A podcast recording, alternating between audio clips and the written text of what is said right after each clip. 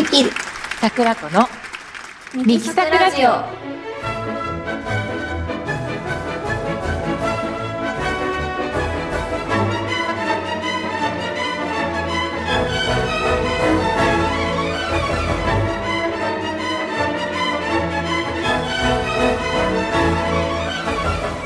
い、始まりました。ミキサクラジオ第12回目。ピアニストの赤松美希です。ソプラノ歌手の加藤桜子です。えーはい、えーオープニングトークの前に、えー訂正とお詫びをさせていただきたいのですが、え前回の放送で、え今日の放送、第12回目の放送日を、え12月15日と私が、申し上げてしまいましたが、正しくは、本日8日でした。すみません、その1点を訂正させていただきます。えーということで、えー先日は、えーミキリーダーリサイタル、お疲れ様でした。ありがとう。えーもちろん、えー私も、えー会場に聞きに行ってきたんですけれども、えーお客さん側の視点でも、あの、感染対策とかもバッチリで、とっても素敵なコンサートでした。来てくれてありがとね。そう、えっ、とね、今回はショパンとシューマンの二人の作曲家で構成したコンサートだったんだけど、実はこの二人同じ1810年生まれで、でも生まれた国も違うし、性格だって全く違う二人なので、この二人を並べて聴いてもらったら、えーお客さんもそれぞれの特徴が顕著にわかるんじゃないかなと思って、この二人の曲をプログラムしました。あの、すっごい簡単に一言で言うと、ショパンは大衆向け、シューマンは自分をうつうつと音楽にしていくタイプかなと思うんだけど、えーで、2部に演奏したフモレスケは30分近くあったんだけど、で、きっとね、ピアニストあるあるだと思うんだけど、もうよくアンプできますねって、あの、今回も案の定すごい言われました。うーん、確かに。でね、正直アンプは慣れかなって思うんだけど、なんで、あの、今更アンプがあって、ちょっとバタバタするっていうのはもう最近はないんだけど、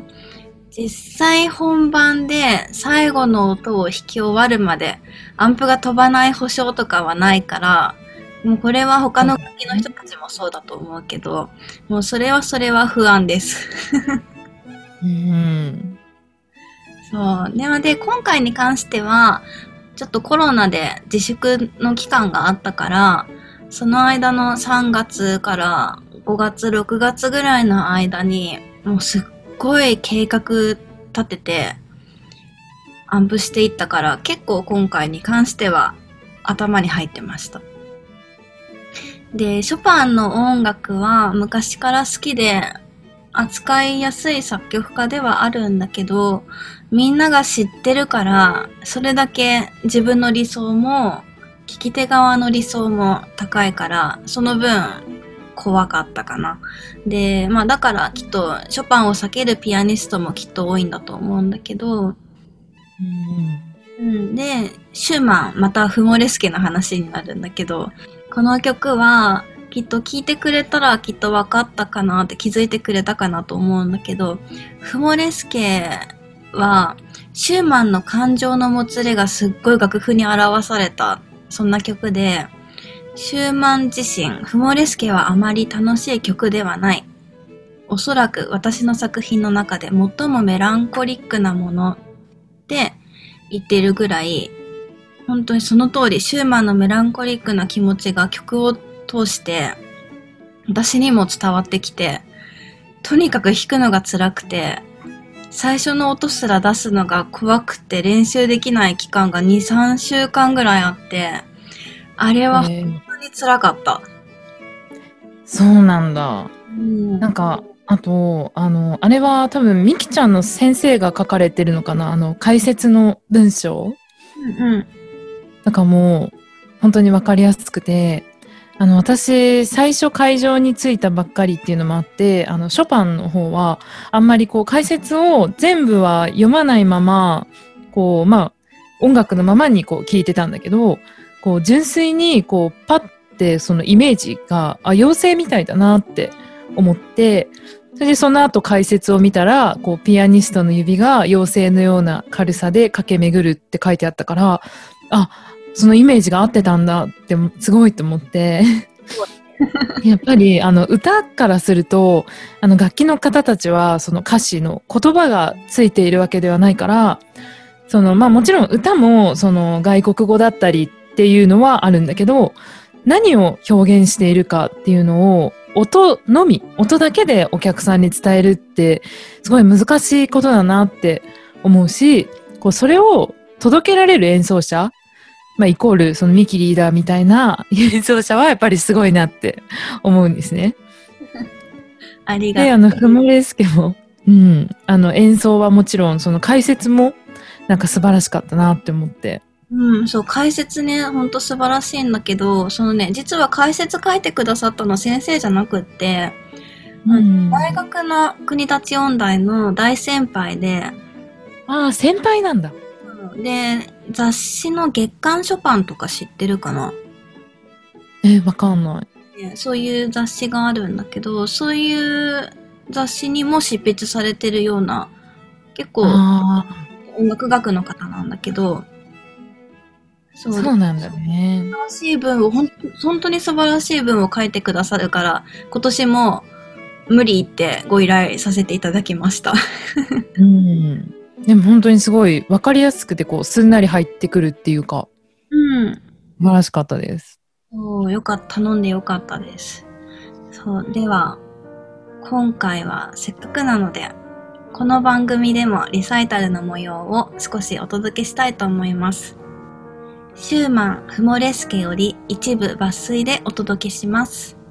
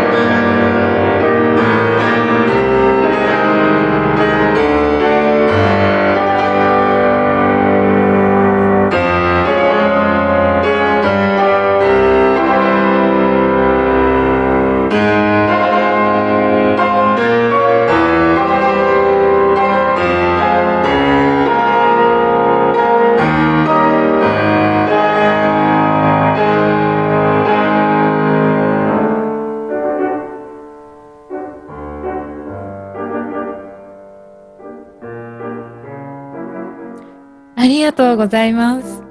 ね、あの、当日もね、えーみきちゃんの演奏を聞いて、その私はお客さんとして、こう、イメージ、妖精とか、ユーモアとかをね、受信したわけなんですけど、えー演奏をね、聞く前にも受信したことがあって、私、演奏会に行く前に何かプレゼントを買おうと思って、あの、ハンカチを買いに行ったんですけど、まあ、あの、クリスマス前ってこともあって、結構赤とか緑とかの可愛いのも並んでたし、あの、まあ、スタンダードな白とかでもいいかなって思ったんですけど、結局ピンクと水色にしたんですね。そしたら、その日、その日、みきちゃんが着てたドレスが、一部がピンクで、二部が水色だったんで、あの、その時もね、みきちゃんがこう考えてることをね、受信したのかなって思いました。思った思った。ね、なんか一部をパステルカラーにしたら、二部はちょっとイメージを変えてダークカラーにするとか結構あるのに、見事だよね。さすが私たち。ね、シンクロしたよね。えーということで、えーミキリーダー、本当に素敵なリサイタル、お疲れ様でした。続いては、このコーナーです。朗読のコーナー。このコーナーではピアノ演奏に乗せて詩や文学作品、曲目解説などを朗読するというコーナーです。はい、えー本日はクリスマスも近いということで、皆様ご存知の清しこの夜と、えークリスマス休戦にまつわる逸話をお届けしたいと思います。クリスマスにおける、えー音楽の重要性を感じさせるエピソードだと思います。それでは、赤松美希×加藤桜子で、グルーバー作曲、清しこの夜。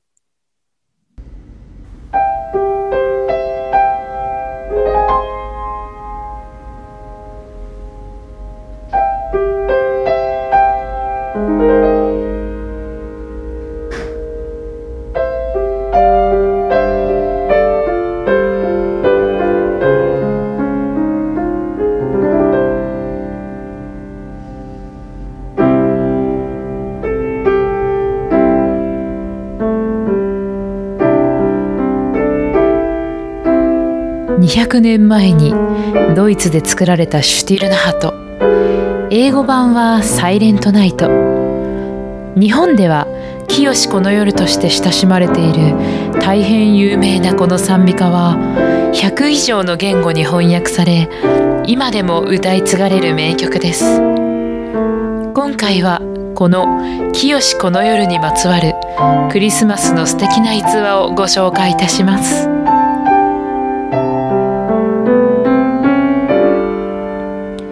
1914年12月。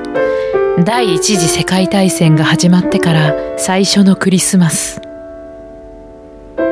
ドイツ軍フランス軍イギリス軍の戦いは当初の予想よりも長引き激化していました。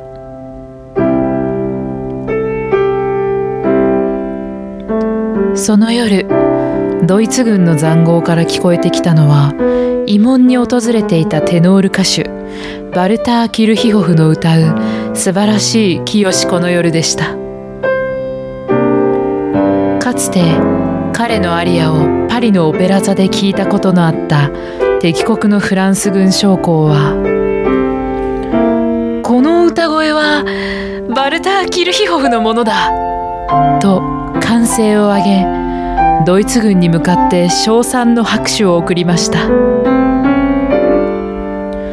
敵国から鳴り響く拍手を聞き感極まったテノール歌手キルヒホフは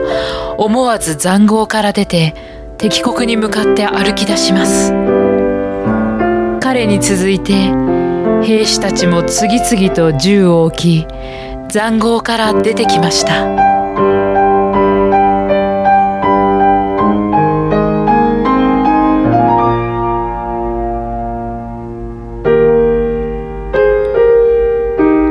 うして12月24日の夜から翌日のクリスマスの日にかけて現場の兵士たちによる非公式なクリスマス休戦が始まったのです。100メートル余りで対峙していた彼らは中間地帯で握手を交わし敵味方分け隔てなくチョコレートやウイスキーを分かち合いサッカーに興じ昨日まで戦っていた敵同士とは思えない。まるで長年の友と語り合うようなひとときを過ごしたのです。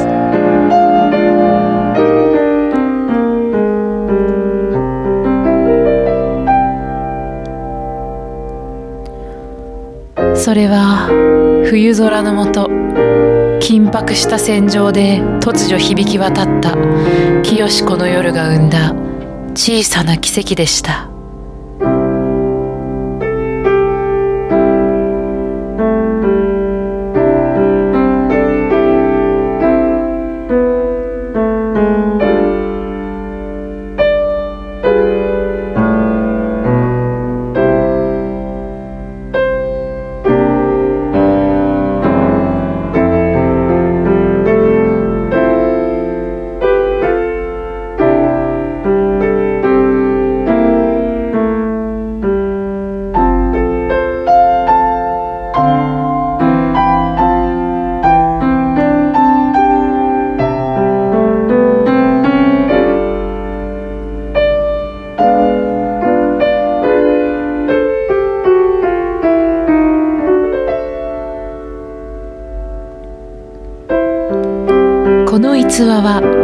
2005年にフランスで映画化され同年の観客動員数1位を獲得しています。放題は戦場のアリアです。今年のクリスマスぜひおうち時間にチェックしてみてはいかがでしょうか。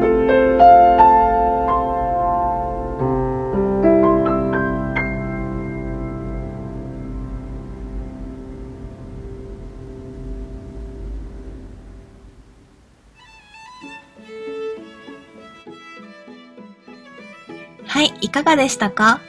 さすが世界中で愛されている名曲ですよね。音楽に国境がないことをそのまま表しているエピソードですよね。うん、えーこの「清この夜」に関しては、えー他にも曲の誕生秘話だったりさまざまなエピソードがあるのですが、えーこのクリスマス休戦の話はもう特に感動的ですよね。えーこんなご時世ではありますが、えー気をつけながら素敵なクリスマスを過ごしましょう。それでは、えー今後のコンサートについてのお知らせです。えーでは、私からさせていただきます。えー12月25日、えー27日の2日間、えー上野の、えー水上音楽堂で、私が所属しているグループの、えーアンサンブル・アンクラージェ初の単独ステージを開催いたします。えーチケットは、両日ともワンドリンク付きで4500円となります。えー半野外のステージで、えー広さも1000席ほどあって、えーお客様に十分なソーシャルディスタンスをとっていただけるかと思います。25日が7時から、27日が1時から開演となります。詳しいお申し込み方法は私の、えー Facebook に掲載いたしますので、ぜひチェックしてみてください。はい、続いては私がお知らせさせていただきます。2月7日日曜日14時半から世田谷にある松本記念音楽迎賓館にて音の小箱というコンサートを開催いたします。クラシックの名曲をお届けする音楽会ですが、今回はプロコフィエフ作曲の公共的物語、ピーターと狼、こちらをお送りいたします。ナレーションがついている曲でして、なんと人生初の声優とのコラボです。ご予約は、えー私のホームページのリザベーションからお申し込みお申し込みください。続いて番組からのお知らせです。私たちのアメブロとツイッターがありますのでご案内させていただきます。アメブロはミキ桜子アメブロで検索してください。こちらは CD 情報のチェックや購入方法などいろいろ詳しく載っています。そして Twitter のフォローもお待ちしております。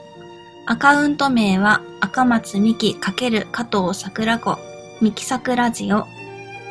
ユーザー名はローマ字で MIKISAKURADIO ミキサクラジオとなります。アメブロやツイッターでいろいろなお知らせをしますので、覗いてみてください。はい、えー次回の放送は12月22日火曜日午前6時からとなります。次回もよろしくお願いします。それでは良い一日をお過ごしください。